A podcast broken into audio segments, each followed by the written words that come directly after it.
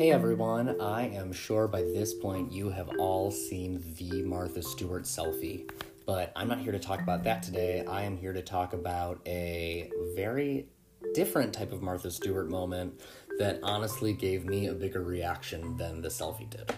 Uh, let's just break it down real quick in case you are like a Martha Stewart hater like my mom and you roll your eyes at the sound of her name. Uh, she is the first self made female billionaire in the United States, and she's essentially like the model of the skills you need to be a great lifestyle blogger.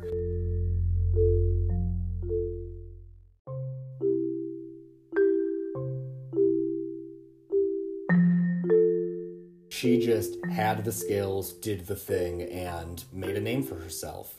So when I say that I found a shocking moment, I don't even know how this was part of my uh, blind spot with Martha. I am such a huge Martha fan.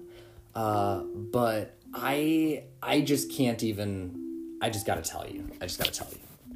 It is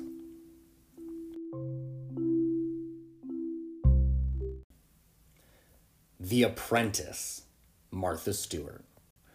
That's right. Same TV show that helped install temporary fascism in the US has an entire spin off season starring Martha Stewart instead of Don.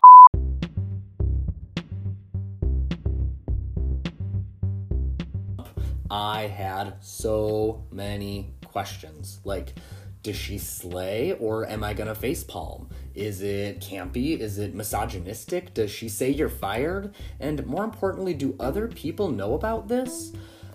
I'm not gonna lie, I was a little salty when the selfie blew up because one of my old party tricks was asking people to guess how old Martha Stewart was and blowing their minds when I tell them she was approaching 80.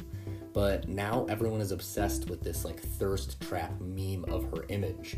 But if you really love Martha, join me as I use 2020 hindsight to excavate this 2005 cultural relic to ultimately decide whether or not The Apprentice Martha Stewart is a good thing. Oh, hey, real quick.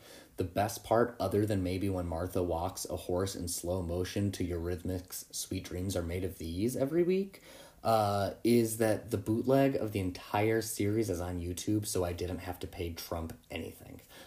Okay, glad I got that off my chest. Bye.